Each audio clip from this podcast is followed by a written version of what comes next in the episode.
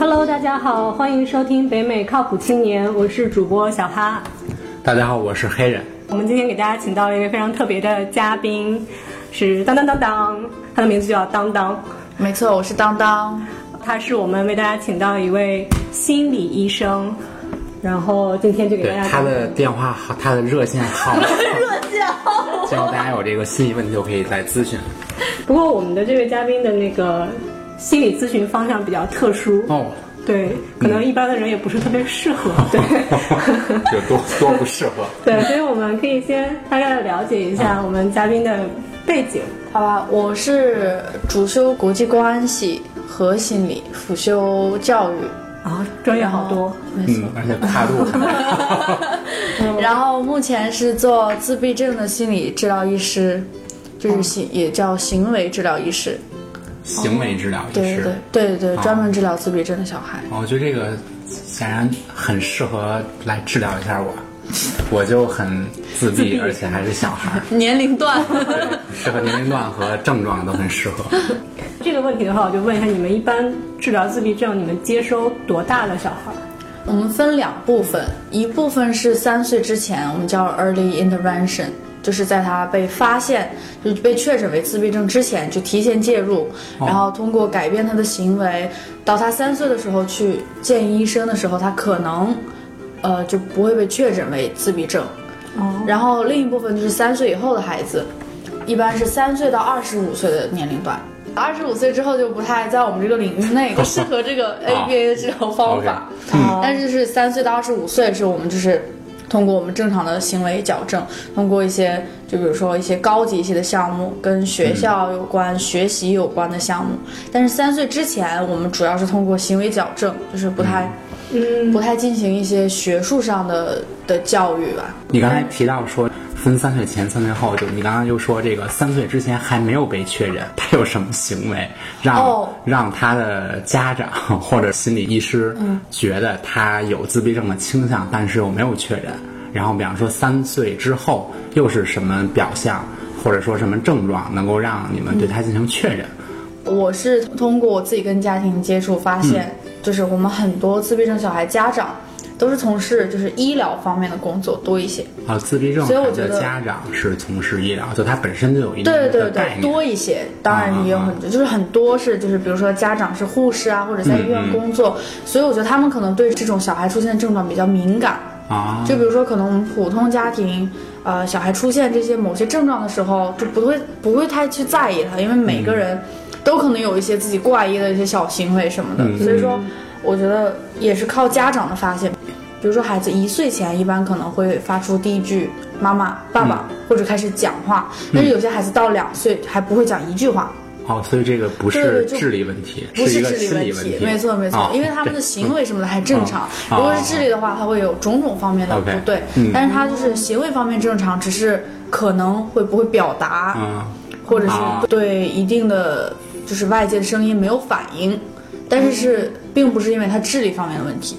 哦，我们以前还以为有那种说法，说什么有些小孩儿虽然说话说的晚，但是一说话就成句，并不是。就第一句就是诗，是吧？可能也有，但是就是说，很多情况就是说，父母刚发现，就是因为小孩很晚还不会讲话，一两岁还不会讲出第一个音节或者不会讲出话来。所以这算是一个算是一个症状表征。对对，算是父母比较容易发现。嗯，然后再就是一些小孩表达行为方式，比如说，嗯，很小小孩，呃，两岁小孩就会很暴力，就比如说他不开心，还不一定不开心，比如说他饿了的时候，他不会表达，就开始掀桌子，或者他他会啊，有很多就是很 aggressive 的案件，就是打妈妈、揪妈妈、毁东西，呃，毁东西，就是其实小孩破坏力也蛮强的，我也是常常被打。有，就是我们就是对自闭症小孩。他们很多时候就是没有办法表达自己的情绪，他们就只能通过肢体语言。他们他们可能也不是说故意想伤害你，就是说他们喜欢你的时候，他们表达爱意的方式可能也是扇你一巴掌。哦，就是我有经历过，是一个十四岁的小女孩，十四岁的小女孩其实力量蛮大的了，嗯，而且差不多呃已经到我肩膀这种程度，然后我一进去。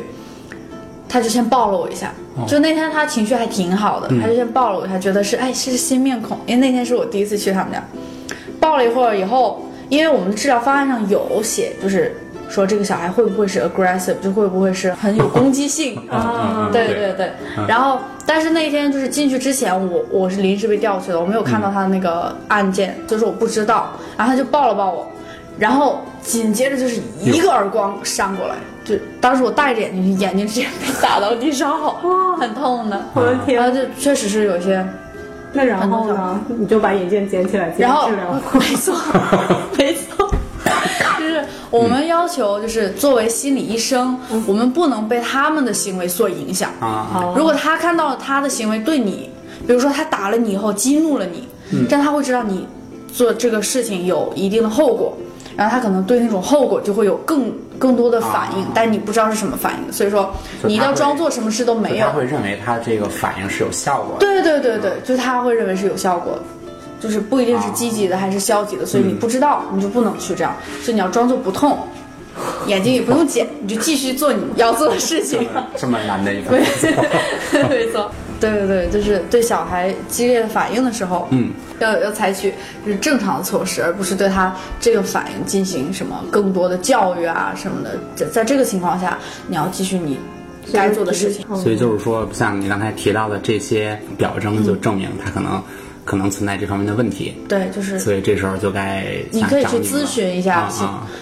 哦，我们公司其实不是做诊断的，诊断是通过医生诊断，我们是介入治疗的，是分开，我们是分开的。啊，所以医生比方说他确诊了，或者说三岁之前他这个所谓的就是没有确诊，对对对，他都会就是送到你们这儿，对对，然后就是第二阶段算是这个治疗的方案或者怎么说矫正方案，对对对，是从你们这儿来，矫正是从我们这儿来，对。那你刚刚提到一个什么 ABA 的教育方法，还有行为矫正，能不能具体的介绍一下？好的，我们就来讲一下，我们公司的治疗方法的核心就叫 ABA therapy。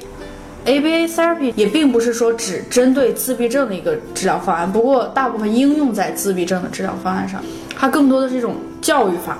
简单的来讲，就是通过积极的教育和治疗，嗯，为孩子树立正确的做法。哦，正确的三观，开个玩笑。ABA 是代表哪三个词儿啊？Applied Behavior Analysis，对。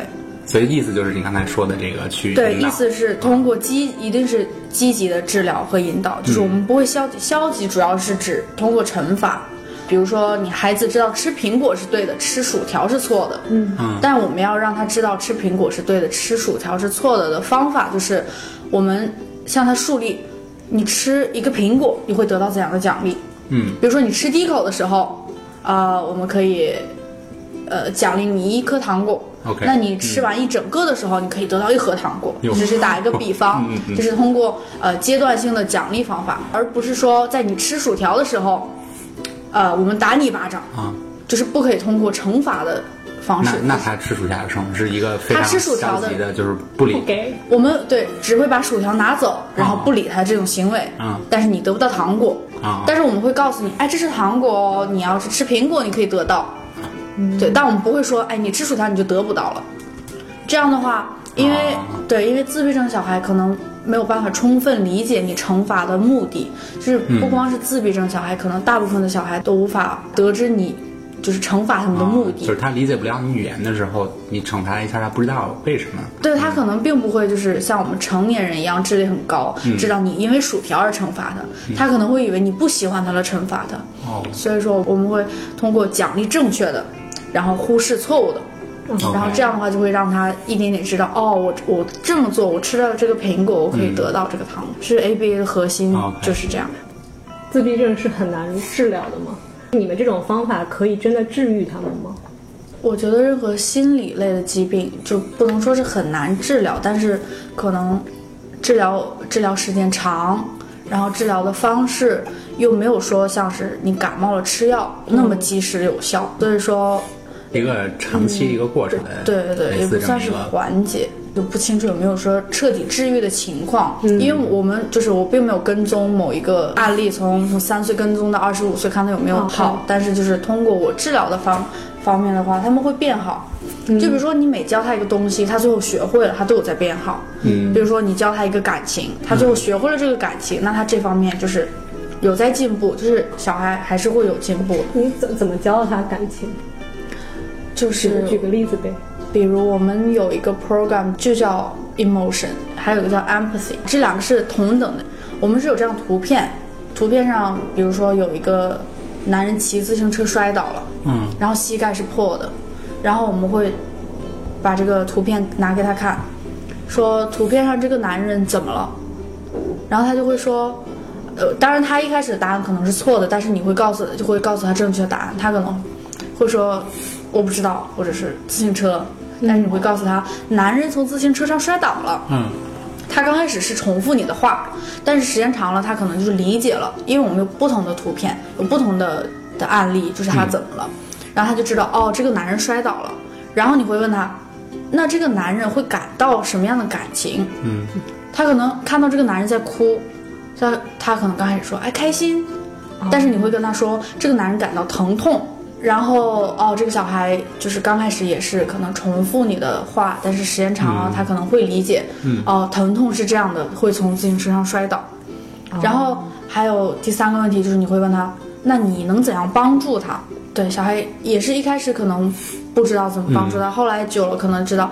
哦，你可以帮他拿一个创可贴。嗯。或者送他去医院，因为我们每一次问他的时候，如果他开始出现就是背诵答案的情况，他可能每次都是一个答案，那你就会开始引导他别的答案，就是说他可能每次都是，呃，你能怎样帮助他呢？给他创可贴，给他创可贴，每次都是给他创可贴。你可以跟他说，你可以带他去医院，或者你可以叫医护人员，可以给他不同的答案，让他就是真正知道怎么解决这个方式。对对对。那听起来不只是自闭症的小孩，普通小孩也很需要。对，而且我觉得这个对，就是说 ABA 听起来像是一个情商的培养。有他可能因为这是一个比较简单的一个例子嘛，比如你说那样的话，就不光是对小孩，对一个成年人，你也可以给他看，说这个人他发生一个什么事儿，或者他一个什么表情，嗯，你问他他的这个心理上是一个什么感觉，有这个感觉的话，你应该怎么去去去做？对对对，同样的方法对这个情商培养也是有。帮助的吧，对，算是一种对别人情绪上的理解以及应对的方式。对对对，这个治疗或者这个引导分两个大的不同的分类，嗯，一个是三岁之前和三岁之后，那这这两种有什么区别？然后就比方说，我有一个孩子，嗯，他一岁的时候还不会说话，然后他两岁的时候喜欢摔盘子，这时候我把孩子送到你这儿，这个时候三岁之前的引导或者说治疗。和三岁之后了，我发现我孩子还有这个症状，这个有什么区别呀？嗯，就是首先这个确诊一定不是说通过你一岁不会讲话，两岁摔盘子来确诊，这些只是说这个测试的方式，这些只是说你家长开始发现这些啊不太正常的现象，然后把他带去医院，跟我们公司分开的就是医院的。确诊方式是他们有一套自己的确诊方式确诊你是不是？嗯，这套方式呢，我是不知道的，因为我我不是在医院工作的。嗯，但是就是当他们确诊以后，嗯，就像我刚才说的那个 emotional program，就是帮助孩子了解别人的情感。嗯，这个项目是针对三岁以后的孩子的。嗯。三岁之前的孩子，我们核心都是这个 ABA，就是都都是通过积极的引导，奖励他们正确的行为，不惩罚他们错误的行为。但是当我们是小孩子的时候，三岁之前我们也不会学一些特别高难的项目，嗯，大部分都是在玩中学习。比如说最简单的就是你会在拼积木中学习颜色，就是刚开始我们会教他这些简单的项目，但这些项目就是我们公司不是规定的这个项目，而是在你跟他玩的。过程中你自己来发现，就对于三岁之前的，就是比较看我们每一个治疗师不同的方法。哦，对，就是核心都是通过积极奖励，但是你可以就是不停的在教他一些颜色啊。数字啊，字母啊，这种小的项目，但是就是三岁之后，大部分的项目就是通过公司的呃治疗方案，针对每个小孩不同的程度啊、不同的等级、不同的年龄来写不同的方案。所以说有一些标准的那种治疗方法，有一些标准的。我遇到很多孩子是很多是一样的项目。就类似的表现，所以用类似的方法去治疗。嗯，对对。哦。但是三岁之前就比较特殊，因为他们就是没有那种 academic 的 program 来做。哦，就教他们对对对对对对。但是他们可以对他们的行为还是一样的治疗。嗯。比如说他们可能三岁之前小孩就比较多动，那比如说坐不住，我们每个 session 平均时间是两到三个小时，就是最低两个小时。小孩是坐不住。所以说，三岁以前的孩子就很难坐得住。但是你要你要教会他，比如说呃，每十分钟，嗯，我会我们有一个叫 token board，就是 token 有点像我们成年人的金钱这种感觉，这这种概念，你会给他培养一个累积的概念。嗯，比如说这个 token 上有五个有五个小那个小槽，嗯，你每个槽可以贴一张小贴纸，啊，那他会知道你一定要得到这五个以后，你才能得到这个这个苹果作为奖励。啊但是你怎样得到这个贴纸呢？你比如说每做好十分钟，这个计时器一响，你可以得到一张贴纸。啊，啊，然后你一点点培养他的概念，呃，虽然说你没有说做十分钟直接得到这个苹果，嗯，但是你每做十分钟得一个贴纸，你知道这五张贴纸可以引导你向那个苹果，哦，所以你会一点一点去获得某种最终的东西，嗯，而不是说每一次你做对了什么，你都会得到一个直接的奖励，啊这就属于像间接奖励这种东西。听起来是把那个大的 task 一段一段的去实现这种感觉，概念非常正确，但我们平时工作也是这样，对，其实是 就大的一下感觉实现不了，变成小的才能实对，现。你可以从从他们是小孩子的时候教他们这种概念。嗯，他们一定有这种概念了解。对，因为当小孩步入社会后，你总不可能你做了十分钟，哎，老师就下来给你一个糖果。那你可能要知道，哦，我做够这十分钟，我可以得到一个下课。下课期间呢，我可以玩耍，他就一点点知道各种生活中能得到的奖励，而不是说你人为的可以去给他的东西，哦，他有一点点学。对，我以前曾经有一个邻居，他们家小孩好像就是自闭症，然后他那个我也是听说了，然后他说他在家小孩，他当时以为自己家出了一个神童，因为他所有东西看一遍就记住，嗯，然后还可以算很复杂的数。哦，对他当时以为是是那种数学神童什么，结果后来发现不太对，就是他跟别人交流有点问题，然后后来带他去看病才后来确诊说是是自闭症。哦，等他速记和速算的有一些这都是事实。对，有一些非常奇怪的能力。嗯，这个神童的背后，哦或者说这个有自闭症的孩子背后，没准儿过十年二十年就成一个天才。根据我的感觉，我是觉得，比如说我们每一个人都有自己擅长和不擅长的方面。比如说有一个人唱歌很好，但是他骑自行车他就学不会，因为他可能运动神经没有那么厉害。嗯，我是觉得这些包括自闭症的小孩，我觉得他们也是作为普通小孩，他们可能某一方面，比如说画画，我有我有很多小孩就是对色彩感应非常强，哦，是观察力很强。嗯，就是我们会一起画一个东西，然后我跟他一起画。那比如说我们在画一一只卡通的老鼠，然后老鼠穿着红靴子、红腰带，那我可能没有注意到，哦，这个老鼠还打着一个领结。嗯，但是小孩子就是观察力非常强，他说你忘记画领结啦，这种小细节都会，他会告诉我，就是我作为一个成年人，啊。我可能都没有那么观察到的小细节，所以我觉得是，呃，也不一定说他们因为有自闭症，所以说他们某一方面特别厉害，我觉得可能，我觉得这个应该是，我是觉得没有什么科学依据，嗯，不过我确实有很多小孩就是有，嗯，看起来比较突出的呃特长啊，比如说记忆力很强啊，记忆力很强这一点是我很多小孩都会有的。哦。呃，还有对音乐的敏感性，对音乐的敏感度也是我很多小孩都有的。平时我有一个小孩就是，呃，六岁左右，嗯，呃，就是一个单词都不会讲。啊，就是就是不会讲话就，他不会发声音他能发声音对，并不是说身体上上的，但是他会一直就是啊啊啊啊啊啊，就是发出声音，嗯然后可能表达他内心啊不满啊、焦躁啊或者开心啊，他都是通过啊通通过发声，但是并不是说他通过语言来表达我很开心，我很不满。但是这个小孩就是我跟他上 session 的时候，他会一直就是一直敲击桌子，是他比较局促不安的一种性格。但是只要他听到音乐，他就很安静，或者是跟你跳起舞来。所以说他就是对音乐的敏感度很强，可能就是天生对声音比较敏感。嗯他他奶奶放电视的时候，他可能有不喜欢的声音，他也会开始敲桌子啊，表达不满啊。嗯但是他对自己喜欢的声音，他就会静静的坐在那看。哇，哦，那应该培养培养。也是可以，对对对，就是自闭症小孩是也是小孩，嗯，就小孩都会有自己比较特长的，小的时候就能看出来的某某一个方面，就是做的很好，也确实可以就是培养这方面。嗯，但这种都不讲话的，你跟他怎么交流？呃，我就是通过正常的方式跟他交流，这样也让他知道，就是所谓的正常的方式，就是我们大部分人的方式。我觉得这个东西毕竟也没有说什么正确和和不对，嗯，但是就是为了让他能融入到我们社会里，需要教他我们的社会是怎样做的。我还是会用语言，就是我可能知道他不会对我这个语言。有有任何反应，但是我还是会用语言来跟他交流。我不会说哦，因为他好像对敲桌子很感兴趣，那我跟他一起敲桌子，他应该能理解我。就是我还是会用我应该用的方法。Make sense。对对。那你之前说到那种要打人的怎么办？要打人的，首先你要躲。哦。对你不能让他打，倒是肯定是，比如说你他的治疗方案上就写了，这个小孩是有攻击性的。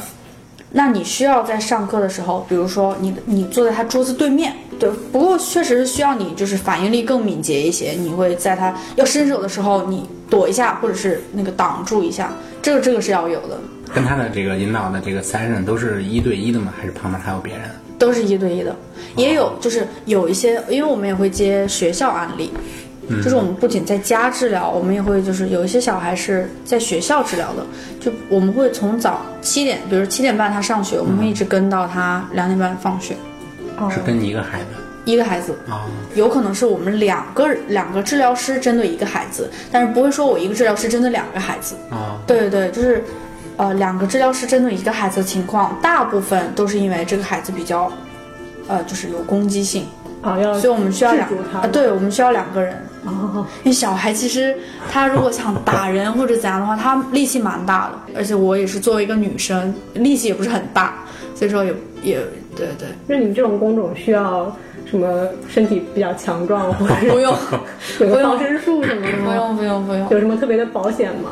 也没有。啊，那你们就被打了算工伤吗？算算的，就是我们每天如果发生了什么情况，就是包括被打，啊，包括小孩嗯损坏了某些东西，嗯，包括小孩打了别的小孩，嗯，你都要写 report 的。比如说小孩或者是自己摔在地上了，嗯，你也要写 report，就是这个事情怎么发生的，然后你怎么处理的，结局是什么，然后写出来，然后要交给公司。所以说，如果有事情发生的话。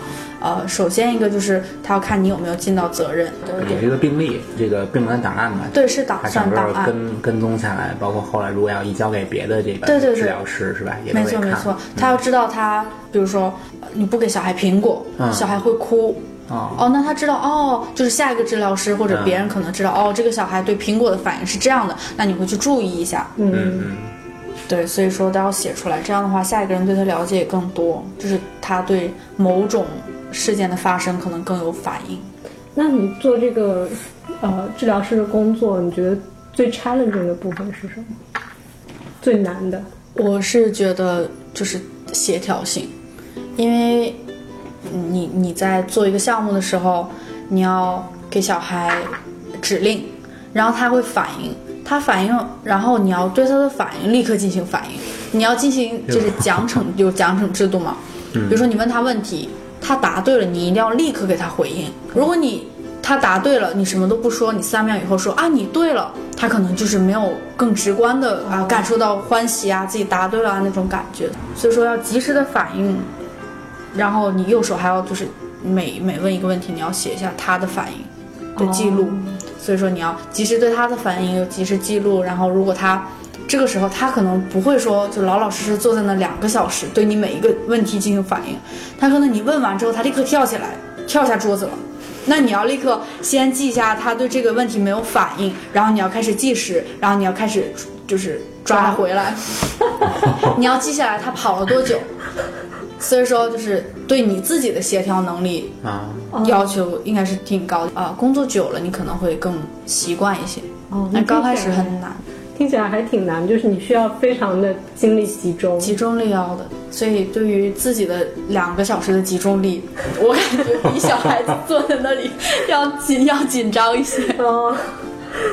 那像你们这种治疗频率，比方说你一天，假设你工作八个小时是你你每天上午、下午都会有这个。对对对，我们是，如果你接学校案例的话，就比如说七点半到三点半，就是美国小学，就是下课时间差不多是两三点，呃，这就是一天了，你要一直跟下来。如果是家庭的话，一般是两到三个小时嘛，所以你可能早上八点到十点是一个，然后十点半到十二点半是一个。哦，这么慢啊？对，就是对一点点。啊，像这种是你上门吗？还是他们把孩子送到？我们上门。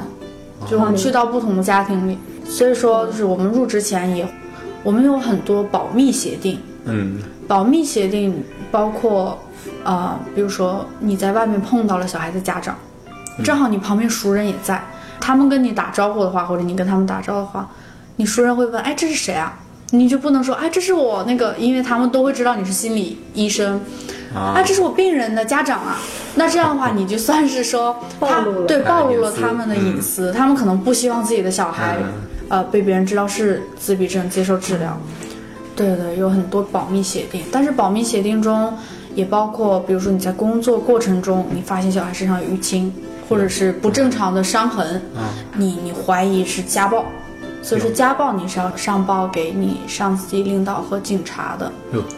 或者是你觉得这小孩，呃，最近总在哭，感觉他吃不饱，就是不仅是家暴，还有就是父母的怎么说？虐待，呃，不光是虐待，就是不理睬，就是这也是法律不允许的。就比如说你就是对小孩没有足够的注意力，比如说你几天不管他，没有给他应有的呃营养啊什么的，你也要上报。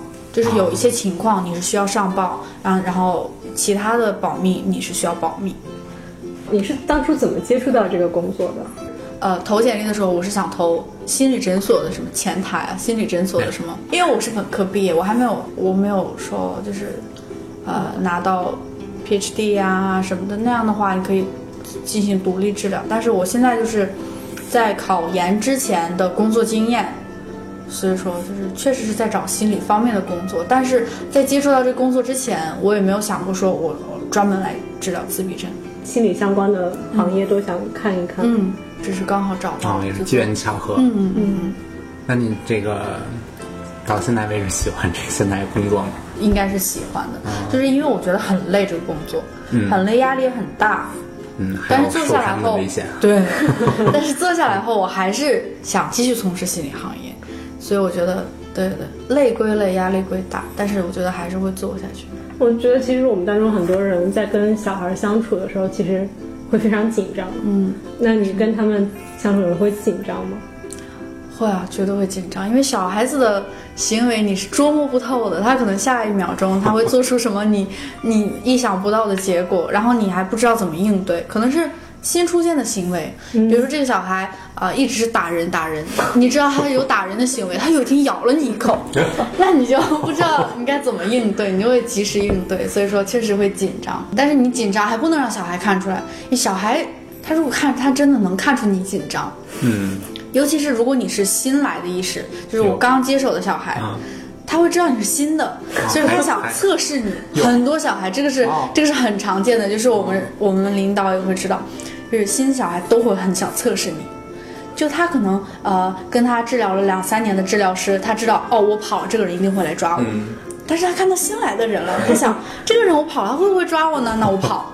所以他可能两年没有跑过了，他你一来了一个礼拜内，他就天天跑。所以说我们要自信，心理非常强大。你要知道，哦，小孩并不是说他就讨厌你、针对你，而是说可能是你因为你是新来的，他可能是想测试你种种方面。对对。那像你是平时这个特别喜欢小孩吗？还是？嗯，我不算是特别喜欢小孩子的人。尤其是干了这份工作之后。没有干了这份工作。没有，就是我本身对小孩没有说特别喜欢的那种。我也不是说特别讨厌小孩，见到他们就想打，但是就是说没有说，比如说有些人喜欢猫咪，嗯，但他可能对狗就是没有那么感兴趣。但我只是一个不是说天生就很喜欢小孩子的人。我妈妈是我妈妈是那种，就是看到小孩就会上去摸一摸啊，好可爱。啊但是我本身不是说因为想从事小孩类的工作而而做的。那你当时也有从国际政治是吗？对，国际政治，国际转专业，或者说应该说增加了心理学的专业。那你当时是为什么会做出这样的选择？国际政治是因为我父母是就是从事金融啊政治行业的，所以说。也是从小耳濡目染，很多孩子可能会跟父母从事类似的工作。首先，你也更了解这方面，嗯，然后你对这方面也比较有兴趣，从小就培养出来的那种。所以我也是一开始也是说根据家庭的原因学的国际政治，后来就是因为在美国上大学的话，你一定要读一些就是像是基础项目，生物你也要读，化学你也要读，然后就是也读了心理。然后也读了人体工程学之类的 各种学科，他会让你读。所以说，在读心理的过程中，哦，我发现哦，心理真的很有趣，就真的很合我的胃口。嗯。然后，不过那个时候国际关系也快读完了，然后，然后我不想改专业，我不想说就放弃国际关系这一条，所以我就把心理加上了。然后后来也是心理和教育，我觉得是蛮相相辅相成的，尤其是我做的这方面的心理。所以就加了一个教育，然后刚开始是上大学的时候在做小学老师，就是有点像助教那种，不是班主任，但是就是开始跟小孩子打交道，那个是教育方面的。嗯哦，然后后来对，就是决定走心理这条路。你跟小孩打交道应该是非常有经验了，一路走来算是特别有经验，但是就是有教过小孩，然后现在是跟小孩工作。好，感谢我们的嘉宾当当的分享，分享这么多在美国当自闭症治疗师的经验。最后宣传一下我们的平台，我们的最新节目会在喜马拉雅 FM 的平台首播，在喜马拉雅搜索“北美靠谱青年”就可以收听我们的节目，并且订阅。我们有微信公共账号“北美靠谱青年 ”CCCA，回复听友群就可以得到 QR 码，扫描 QR 码就可以加入到我们的听友群。欢迎大家一起跟北靠的主播和听众小伙伴们聊天扯淡。除了微信平台，我们还有苹果 Podcast、YouTube 的频道以及微博，同样都是搜索关键词“北美靠谱青年”就能找到我们。如果大家对我们的节目有什么意见和建议，或者想成为我们的嘉宾，也欢迎大家发邮件到八零 talkshow at gmail dot com。八零是数字的八零。感谢大家收听我们的节目，下期再见。好，谢谢，再见。再见。